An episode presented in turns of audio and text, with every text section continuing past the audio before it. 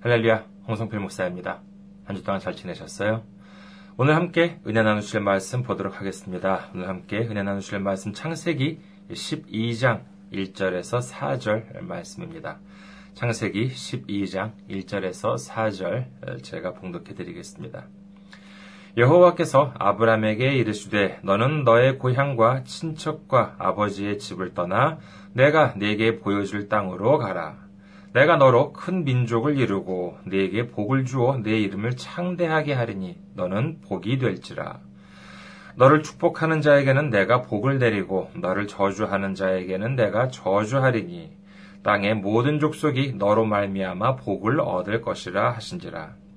이에 아브람이 여호와의 말씀을 따라갔고 롯도 그와 함께 갔으며 아브람이 하란을 떠날 때 75세였더라. 아멘. 할렐루야. 하나님을 사랑하시면 아멘 하시기 바랍니다. 아멘. 오늘 저는 여러분과 함께 떠남과 버림이라는 제목으로 은혜를 나누고자 합니다. 오늘 본문을 보면은요, 하나님께서 아브라함에게 고향과 친척과 아버지의 집을 떠나서 하나님께서 보내주시는 땅으로 가라라고 말씀하십니다. 그게 동쪽인지 서쪽인지 남쪽인지 북쪽인지도 모릅니다. 거기서 얼마나 떨어져 있는 곳이고 얼마나 걸리 있는지도 모릅니다. 그러면서 말씀하십니다. 그렇게 하면 너로 큰 민족을 이루게 하고 너한테 큰 복을 주어서 내 이름을 창대하게 하리라 라고 말씀을 하시죠. 참 생각해보면요, 막무가내도 이런 막무가내가 없습니다. 그것도 무슨 혈기 넘치는 이 팔청춘 젊은이에게 말한 것이 아니라 75살 먹은 사람한테 말씀하신 것입니다. 뭐 이렇게 말씀을 드리면 어떤 분은 이렇게 말씀하실지 몰라요. 아예 그때 75은 지금 나이랑 달라. 아, 그때 75은 지금보다 훨씬 더 젊었다니까. 뭐 이제 이렇게 말씀하실지 모르겠습니다. 자세한 설명을 하면은요, 어, 좀 길어질 것 같아서 생략을 하겠습니다만은, 제가 이렇게 여러 가지 좀 계산을 해본 결과, 요즘 나이로 봐서 대략 마흔 다섯 정도. 그러니까는 그 당시에 아브람 나이 일흔 다섯은 지금으로 본다면 마흔 다섯 정도의 하나님의 부르심을 받고 그 다음에 이삭을 낳은 것. 어, 아브람은 한, 아, 아브람이 한 100세 때 아들 이삭을 얻었는데, 그 나이가 한 지금에 본, 지금으로 본다 그러면 한 60세 정도라고, 어, 본다면은요, 이렇게 큰 오차는 없을 것으로 여겨집니다. 자, 그렇다면은요, 이제 좀 현실감이 예, 생기지 않을까 합니다. 어, 하나님께서는요, 아브람을 부르신 것은 45살 때쯤이었습니다. 아, 그때 하나님께서 아브람에게 너는 너의 고향과 친척과 아버지의 집을 떠나서 내가 네게 보여줄 땅으로 가라 라고 명령하셨습니다. 어떤 자료에 보면은요, 아브람이 집을 나섰을 때 그의 아버지인 데라는요, 세상을 떠나섰다고 하는데 아니에요. 그렇지가 않습니다. 창세기 11장 26절에 보면은요, 데라는 70세 아브람과 나홀과 하란을 낳았더라. 그 다음에, 아브람의 아버지 데라는요, 창세기 11장 32절에 보면은요, 데라는 나이가 205세가 되어 하란에서 죽었더라. 라고 기록합니다. 여기 아브라함이 부름을 받았을 때가 75세라는 점을 고려해 본다면은요, 당시 그의 아버지 데라는요, 145세, 이걸 좀 엉성하긴 합니다만은요, 제가 계산을 해보니까는 아브라함의 어, 아버지 데라는요, 지금 나이로 대략 한 86세 정도라고 할 수 있겠습니다. 노년이긴 합니다만은 당시 아버지는 분명 살아 계셨습니다. 그런 상황에서 하나님께서는 지금, 어, 지금 나이로 환산을 해서 대략 한 45살 정도 되는 아브라함을 부르신 것입니다. 여러분, 이 상황을 어떻게 생각하십니까? 아브라함은 요즘 나이로 45살, 집에는 86살쯤 되는 어, 아버님이 계세요. 부모님이 연로하시면 자식이 부양한다는 것은 당연한 이치라고 할 수 있겠습니다. 더욱이 옛날에는 더 했겠지요. 그리고 그뿐만이 아닙니다. 요즘 사회에서 40대 중반이라고 한다면 어떤 존재일까요? 회사에서는 음, 뭐 중견 사원 정도가 되겠지요. 관리직이긴 합니다만은 실무진과 함께 실질적으로 회사를 견인하는 중요한 임무를 맡고 있을 것이고 사회적으로도 그 나라의 핵심적인 역할을 하고 있는 존재라고 할 수 있을 것입니다. 그리고 개인적으로는 어떨까요? 개인적으로 본다면요, 가족을, 어, 부모님을 부양하면서 이제 안정된 수입과 배경을 바탕으로 해서 안락한 노후도 이제 준비해야 하는 시기라고 할 수 있을 것입니다. 그야말로 인생의 절정기 또는 그 절정기를 준비하기를 준비하는 바로 직전인 매우 중요한 상황이라고 할 수 있겠습니다. 그런데 하나님은 단호하십니다. 거기서 떠나라. 거기서 나와라. 내가 인도하는 새 땅으로 가라라고 말씀을 하고 계신 것입니다. 이건 참으로 어려운 결단을 요구하신 것으로 보여야겠지요. 그때까지 쌓아놓은 실적이나 경력, 배경, 이 모든 것을 단순히 포기하라는 것입니다. 이게 어디 쉬운 일입니까? 몇십 년 동안 쌓아온 그 모든 것을 한순간에 잃어버리고 마는 것입니다. 하지만 이 명령에 아브라함이 주저하고 망설였다는 기록이 어디에도 없습니다. 그대로 순종하는 모습을 볼 수 있는 것이죠. 네, 그렇다면 이 사실이 우리에게 전해주는 의미가 무엇일까요? 지금 당장 우리도 집을 떠나라는 것입니까? 가출하라는 것이에요? 모든 것을 다 포기하라는 것입니까? 오늘 말씀 중에서요, 창세기 12장 1절을 다시 한번 보도록 하겠습니다. 여호와께서 아브라함에게 이르시되 너는 너의 고향과 친척과 아버지의 집을 떠나 내가 네게 보여줄 땅으로 가라. 여기서 보면 하나님은 단순히 아버지 집을 떠나라 라고 하신 것이 아니라 너희 고향을 떠나고 너희 친척을 떠나고 그리고 너의 아버지 집을 떠나라고 말씀하고 계시다는 것을 알 수 있습니다. 그렇다면 너의 고향과 친척과 아버지 집 이걸 상징하는 것이 무엇인가를 우리는 알아보아야겠습니다만은 그 전에 먼저 잠시 화제를 좀 바꿔볼까 합니다. 성경을 살펴보면요 등장인물 중에서 가장 많은 정말 이렇게 그 세상적인 고등학문, 세상적인 그 학문을 많이 한 사람이라고 한다 그러면은 어떤 사람을 꼽을 수 있을까요? 구약에서는 음, 뭐 모세를 꼽을 수 있지 않을까 합니다. 그리고 신약에서는 아무래도 바울이겠죠. 세상적인 공부를 많이 한 사람이요. 모세는 유대임에도 불구하고 태어나서부터 애굽의 왕궁에서 40년 동안 살게 되었고요. 왕족으로서 최고의 교육을 받으면서 자랐습니다. 그리고 신약에서 바울은요, 지금으로 한다면 훌륭한 학교에서 공부를 했고, 어려운 시험에도 합격한 말하자면 앞날이 보장된 청년 엘리트였습니다. 사도행전 26장에 보면은요, 당시 유대 총독인 베스도 앞에서 예수 그리스도에 대해 당당히 이 사도 바울이 전파를 했을 때, 이 유독 총독 베스도가 이 바울한테 말을 합니다. 사도행전 26장 24절, 바울이 이같이 변명함에 베스도가 크게 소리내어 이르되 바울아 네가 미쳤도다 내 많은 학문이 너를 미치게 한다 하니 당시 유대 총독은요 로마의 고위 관료입니다.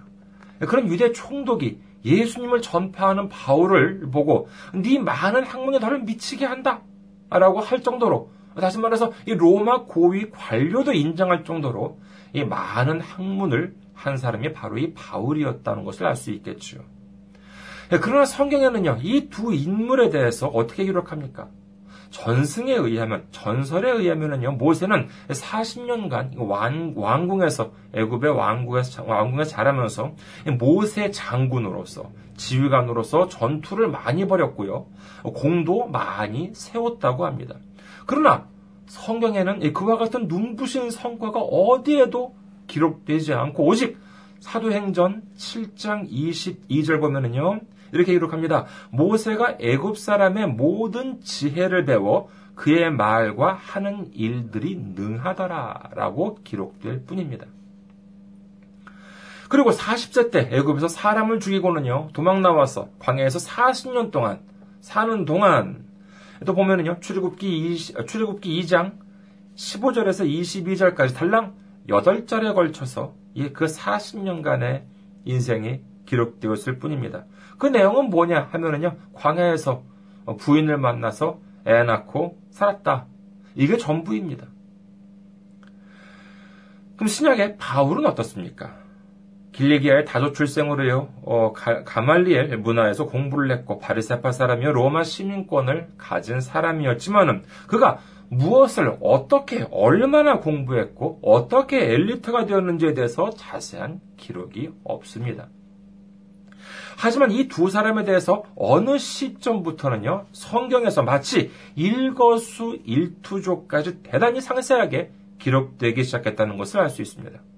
먼저 모세에 대해서 자세히 기록되기 시작한 것은 언제입니까? 예, 바로 하나님의 하나님이 모세를 부르시고 그 부르심에 순종해서 그동안 자기가 살고 있던 집을 떠나는 바로 그 시점부터 성경은 모세를 주목하기 시작합니다. 바울은 어떨까요? 인간적으로 보면은요, 앞날에 창창했던 바울은 다면색으로 가는 길에 주님을 만나면서 그의 인생이 완전히 바뀌기 시작합니다. 그리고는 바울이 고백을 합니다. 골로새서 2장 8절. 누가 철학과 헛된 속임수로 너를 사로잡, 너희를 사로잡을까 주의하라. 이것은 사람의 전통과 세상의 초등학문을 따름이요 그리스도를 따름이 아니니라. 이 세상에 있는 이 모든 학문들을 통틀어서 철학과 헛된 속임수 그리고 초등학문이라고 바울은 말합니다.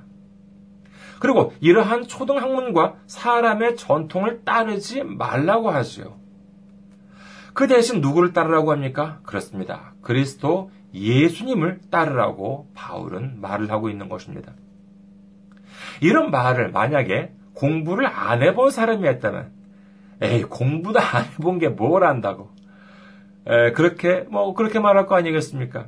하지만 바울은 남부럽지 않을 만큼 누구도 흠잡을 데 없을 만큼 공부를 많이 한 사람입니다. 많은 학문을 한 사람이 이런 말을 하기 때문에 설득력이 있는 것이죠. 그뿐만이 아닙니다. 사람의 전통이라고 한다는 것이 무엇입니까? 이것은요, 두 가지로 말할 수 있겠죠. 하나는 무엇이냐? 문화적인 전통이라는 것이 있을 수 있겠고요. 또 하나는 뭐냐 하면은 신앙적인 전통이라고 할 수 있겠습니다. 문화적인 전통이라고 하는 것은요, 다른 말로 하면은 반신앙적, 즉, 신앙에 위배되는 그와 같은 전통이라고 할 수 있겠습니다. 그 대표적인 것이 무엇이겠습니까? 바로 이 우상 숭배라고 할 수 있겠죠. 특히 그 제가 살고 있는 일본 사람들 보면은요, 정초에 신사 참배를 합니다. 하츠모데라고 하죠.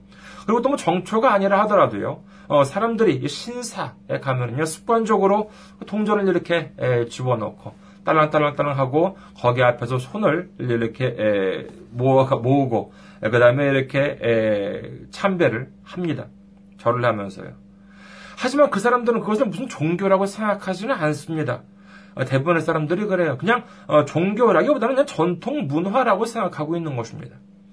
이것이 참 무섭습니다. 차라리 그것이 무슨 종교 의식이라고 이제 명확하게 생각을 하고 있다면 그 생각을 바꾸기는 오히려 쉽겠습니다만 아니다. 종교가 아니야. 아, 그것이 아니라 오랜 역사 속에서 자라온 우리의 문화다. 이렇게 여기면서 습관적으로 우상 숭배를 하는 것 이것을 보면요 정말 이것은 고치기가 힘듭니다. 요즘 한국에서 보면 아직까지도 그걸 하지요. 무슨 건물 같은 거 새로 지으면 돼지 머리 갖다가 거기다 놓고 절을 합니다. 그 사람들 그것이 무슨 종교라고 생각을 하고 있어요? 아니에요. 그 사람 종교라고 생각을 하고 있지 않습니다. 오히려 이게 더 무섭습니다. 이러한 것이 바로 이 문화적인 전통이라고 할 수 있겠지요. 하지만은요, 더 골치 아픈 것이 있습니다. 이게 뭐냐? 하면은요, 바로 이 두 번째에 있는 이 신앙적인 전통 문화입니다. 예컨대 본래 하나님이 모세를 통해 주신 율법은 613가지라고 합니다만은 여기에 이런저런 사람들이 자기들 생각대로 이것저것 다 갖다 붙인 결과 율법의 종류는요 몇 배가 불어나요? 2134가지가 됩니다. 2134가지 그러니까는 3배 이상으로 불어난다는 것입니다. 이것은 하나님이 주신 것이 아니라 어디까지나 사람들의 생각이었다는 것입니다. 뭐 그래요. 처음에는 하나님을 잘 믿어보려는 시도에서 시작되었는지는 모르지만 이는 점점 종교 지도자의 권위와 이 기득권을 지키는 데 악용되었습니다. 그래서 예수님께서 말씀하시죠. 누가복음 11장 46절 이르시되 화 있을진저 또 너희 율법 교사여 자기 어려운 지기 어려운 짐을 사람에게 지우고 너희는 한 손가락도 이 짐에 대지 않는도다. 이미 예수님 당시에도 이와 같은 일이 있었습니다. 그리고 16세기에 마틴 루터가 아, 종교혁명을 일으킬 때 당시에는요 정말 교회에서 보면은 지금 음, 보면은 상상도 못할 그런 일들이 벌어지고 있었습니다. 이게 뭐냐면은요 당시 유럽 교회에서 사용된 성경은요 라틴어로 되어 있는 것이었는데 문제는 일반 교인들이 이 라틴어를 전혀 이해하지 못했습니다.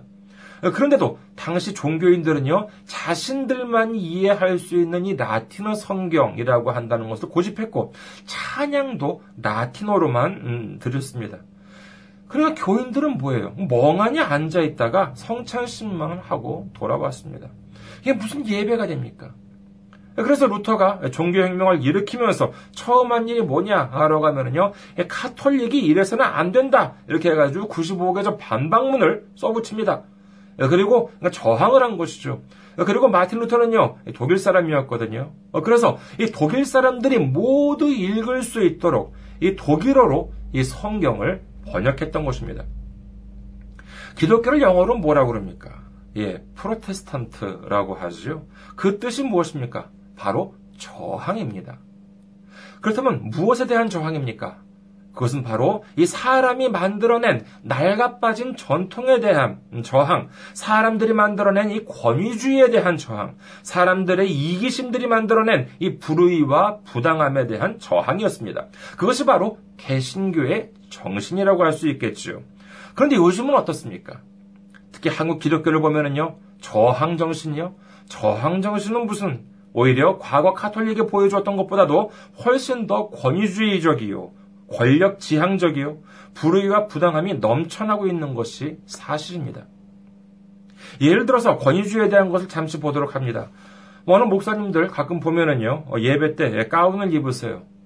저도 뭐 성창식 때는 이제 뭐 가운을 입습니다만, 그건 뭐 어디까지나 성찬식을 이렇게 뭐 치를 때 경건함을 더하기 위한 하나의 방법이지 무슨 여기에 성경적인 의미가 있는 것은 아닙니다. 뭐 그래요 뭐 성 뭐 설교하실 때 가운을 입으시는 것 어, 저는 뭐 한국에서 이렇게 성가대 활동을 한 7, 8년 정도 했습니다만은 성가대 이렇게 뭐 가운을 이렇게 입잖아요. 참 그 좋은 것 같습니다. 자신이 어떤 옷을 입고 왔던 적어도 이렇게 그 예배 시간 때에는 경건한 마음으로 모두 이렇게 하나가 되어서 하나님께 찬양을 드린다는 것 그런 뜻으로 가운을 입는다는 것 참 아름다운 것 같습니다. 그런 의미에서 목사님이 앞에서 설교하실 때 가운을 입으시는 것 뭐 괜찮은 것 같아요. 괜찮다고 생각을 합니다. 경건함을 더한다는 그런 의미였어요. 그런데 여러분께서 보신 적이 있을지 모르겠습니다만요. 여기 그 소매에 보면 이렇게 그 세 개 이렇게 뭐 줄이 있는 그런 가운을 보신 적이 있으실 것입니다. 그 줄 세 개는 뭐냐면요. 박사 학위를 가지고 있다라고 하는 것이에요. 이게 학위 가운이라고 이제 불리는 것인데, 그러니까 학위 가운을 입고 설교하시는 목사님들 보면은요, 다들 그 세 줄짜리, 그 세 줄, 그 소매에 이렇게 있는 세 줄짜리 그 학위 가운, 그러니까 박사 학위 가운을 입고 계십니다. 도대체 얼마나 훌륭한 대학에서 얼마나 훌륭한 논문으로 박사 학위를 받으셨는지는 모릅니다만은 그게 과연 주님 앞에서 올바른 것인지 이건 심히 의문이 듭니다. 생각해 보십시오. 이 예배 시간에는 누구를 찬양하고 누구를 경배해야 하겠습니까? 예. 찬양 받으실 분, 경배 받으실 분, 영광 받으실 분은 오직 예수 그리스도십니다. 그럼에도 불구하고 나 박사학위 받았어. 이것 봐. 멋있지? 대단하지? 라고 이렇게 한다면은 이건 예배 때 누구를 자랑하고 누구를 내세우고 누구에게 영광을 돌리겠다는 것입니까? 이런 말을 하면은요, 어, 제가 뭐 박사학위도 없고, 어, 목사 안수도 뭐 작은 교단에서 받았기 때문에 뭐 배가 아파서, 샘이 나서, 부러워서 그런다고 에, 마, 말을 말씀하실지 모르겠습니다만은, 여러분, 냉정하게 한번 다시 한번 생각해 보시기 바랍니다. 성경에서 바울이 뭐라고 합니까? 갈라디아서 6장 14절. 그러나 내게는 우리 주 예수 그리스도의 십자가 외에 결코 자랑할 것이 없으니 그리스도로 말미암아 세상이 나를 대하여 십자가에 못 박히고 내가 또한 세상을 대하여 그러하니라. 생각해 보세요. 예배 시간에 목사님이 앞에서 설교를 하는데 예를 들어서 내가 무슨 어디 대학교를 나왔다고 해서 아예 뭐 가운에 그 학교 마크를 이렇게 무슨 뭐 어, 새겨서 한다거나 아니면은 그 학교 마크가 달린 졸업식 가운을 사서 입고 설교한다고 생각해 보시기 바랍니다. 이 얼마나 주님 앞에서 부끄러운 일이겠습니까? 이것은 비단 목사에 국한된 것이 아닙니다. 교회 성도님들도 역시 마찬가지입니다. 너 직분이 뭐냐? 장로냐? 권사냐? 집사냐? 너 이 교회 언제부터 다녔냐? 심한 경우에는요, 무슨 뭐 교인 번호가 몇 번이냐? 뭐, 뭐 세례를 언제 받았냐? 방언을 받았느냐? 이런 모습을 주님이 보시면 뭐라고 하시겠냐는 것입니다. 이런 일을요, 지금 부끄러운 줄도 모르고 행해지고 있는 것이 정말 이 과정이 아니라 실제 상황이라고 하는 것입니다. 얼마 전에 신문을 보니까는요, 김동호 목사님이라고 하는 분이 이런 말씀을 하셨습니다. 한국 교회는 지금 한 번 맞아도 크게 맞아야 할 만큼 타락했다. 만에 하나 이 땅에 전쟁이 터진다고 해도 하나님께 어떻게 우리에게 이러실 수 있습니까? 라고 말할 용기도 없고 말할 양심도 없다. 이렇게 쓴 기사를 제가 보았습니다. 정말 이 말씀에 전적으로 공감합니다. 여러분, 우리는 정말로 정신을 똑바로 차려야 합니다. 이제 아까 화제로 돌아갑니다. 하나님께서는요, 너의 고향과 친척과 아버지 집에서 떠나라 라고 말씀을 하십니다. 그렇다면 우리는 이제 어떻게 해야 하겠습니까? 그렇습니다. 우리는 이제 떠나야만 합니다. 어, 그런데도 여전히 많은 사람들이 떠나지 못하고 있습니다. 어디서 떠나지 못하고 있습니까? 예, 우리의 고향과 친척과 우리의 아버지의 집을 떠나지 못하고 있는 것입니다. 그렇다고 무슨 교회에서 떠나라는 말씀이 아닙니다. 가출하라는 것도 아니에요. 이건 영적인 것입니다. 우리 믿음을 가로막고 있는 과거의 전통, 사람이 만들어낸 전통, 신앙을 방해하는 이 모든 전통이나 관습이나 관행에서 떠나야만 한다는 것입니다. 믿음을 방해하는 안락함으로부터 떠나야 한다는 것입니다. 어떻게 떠나야 합니까? 예, 미련 없이 완전히 떠나야만 합니다. 그리고 버려야 합니다. 빌보서 3장 7절에서 9절 보면은요. 그러나 무엇이든지 내게 유익하던 것을 내가 그리스도를 위하여 다 해로 여길 뿐더러 또한 모든 것을 해로 여김은 내 주 그리스도 예수를 아는 지식이 가장 고상하기 때문이라. 내가 그를 위하여 모든 것을 잃어버리고 배설물로 여김은 그리스도를 얻고 그 안에서 발견되려 함이니 내가 가진 의인은 율법에서 난 것이 아니요 오직 그리스도를 믿음으로 말미암은 것이니 곧 믿음으로 하나님께로부터 난 의라. 내가 이제 예수님을 믿는데 방해가 되는 것들, 이런 것들은 모두 다 배설물처럼 어, 병 미련을 갖지 않고 모두 버려버린다는 것입니다. 모든 지식이나 경험이나 전통이나 관습이나 습관 모두 마찬가지입니다. 사도 바울은 고백합니다. 고린도전서 2장 2절 내가 너희 중에서 예수 그리스도와 그 십자가에 못 박히신 것 외에는 아무것도 알지 아니하기로 작정하였습니다. 내가 배운 것도 많고 아는 것도 많지만은 그동안 쌓아왔던 모든 지식이나 전통보다도 예수 그리스도를 앞세운다는 것입니다. 이게 얼마나 귀하고 놀라운 고백입니까? 그렇다면 우리는 당장 어떻게 해야 우리를 얽매고 있는 곳으로부터 떠날 수 있고 우리의 믿음을 방해하고 있는 것들을 버릴 수 있는 것입니까? 예전, 예전에 제가 한국에서 학교 다닐 때였었나요? 어, 한때 이런 농담 삼아서 이런 말이 유행을 한 적이 있습니다. 예를 들어서 누가, 아, 어떤 친구한테, 아, 이건 이렇게 하는 게 좋아. 저건 저렇게 하는 게 좋아. 이렇게 조언을 하면은요, 상대방은 이렇게 말합니다. 넵또 이렇게 살다 죽을래. 혹시 그런 말씀 들어보신 적 있으신지 모르겠습니다. 요즘 뭐 잘 안 쓰는 것 같으니 합니다만은요.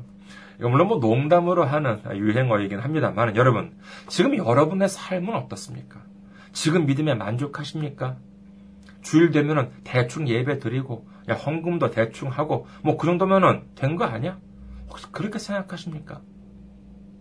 시편 103편 5절을 보도록 하겠습니다. 시편 103편 5절 좋은 것으로 네 소원을 만족하게 하사 네 청춘을 독수리같이 새롭게 하시는도다. 아멘. 우리의 청춘을 독수리 같이 새롭게 하신다는데 언제까지 병아리 믿음을 가지고 이 병아리 신앙의 생활을 계속 하시겠습니까? 우리 인생은요 그렇게 시시하게 시작해서 시시하게 끝날 그런 인생이 아닙니다. 시시하게 살다가 시시하게 가라고 예수님께서 십자가에서 피를 흘려주신 것이 아니라는 사실을 우리는 분명히 기억해야 합니다. 우리는 우리를 얽매고 있는 것들로부터 떠나야 합니다. 얽매고 있는 것들을 버려야 합니다. 그리고 날아올라야 합니다. 그러기 위해서는 어떻게 해야 하겠습니까? 그렇습니다. 새로운 도전을 해보시기 바랍니다. 도전이라고 하는 것이 뭐예요? 지금까지 해본 것, 지금까지 해봤던 것을 하는 것, 이것은 결코 도전이 될 수 없겠지요. 지금까지 안 해본 것을 과감하게 해보는 것이야말로 진정한 도전이라고 할 수 있겠습니다. 그럼 또 누구는 또 이런 말 할지 모릅니다. 예, 그거 안 하던 짓 하면 죽는데. 이런 말 들어본 적 있어요. 그럼 그럴 수도 있겠죠. 예를 들어서요, 어, 뭐, 수영을 해본 적이 없어요. 어, 그런데 헤엄쳐가지고, 제주도까지 가겠대요. 예, 그럼 죽습니다. 그런 게 아니라, 믿음 안에서 주님을 위한 도전을 해보시라는 것입니다. 그렇다고 어려운 것만 있는 것이 아니에요. 당장 무슨 뭐 성결 나가라 그런 것만 있는 것이 아닙니다. 쉬운 것은 예를 들어서 이런 것이겠죠. 난 지금까지 한 번도 전도라는 것을 해본 적이 없어. 누구한테 같이 교회 가보자고 해보거나 아니면 해본 적이 있더라도 뭐 거덜당는 적이 있어. 그렇다면 뭐예요? 예, 한번 해보시기 바랍니다. 한 번 더 해보시기 바랍니다. 여러분 성경을 한번 봅니다. 요한계시록 3장 20절 보면은요. 볼지어다 내가 문 밖에 서서 두드리노니 누구든지 내 음성을 듣고 문을 열면 내가 그에게로 들어와 더불어 먹고 어, 그, 는 나와 더불어 먹으리라.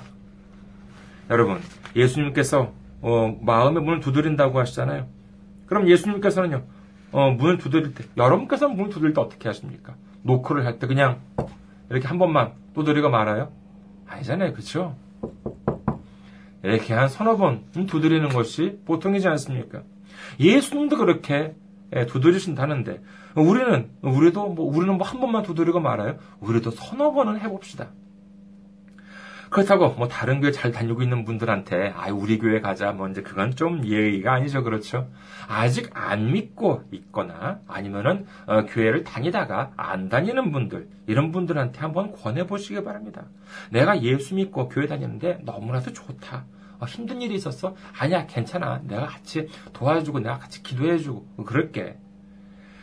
그러면은 다시 거절당한다 하더라도요. 그 마음을 누가 알아주십니까 예, 바로 우리 주님께서 알아주신다는 것입니다. 우리가 도전해 볼 것이 뭐 그렇다면 뭐 전도밖에 없습니까? 아니요, 그렇지가 않습니다. 봉사도 있습니다. 교회에서 찾아보면요 이것저것 할 것도 많고 그렇습니다. 뭐, 뭐 작은 교회나 할 일이 없어요? 아니에요, 그렇지 않아요. 얼마나 많은지 모릅니다.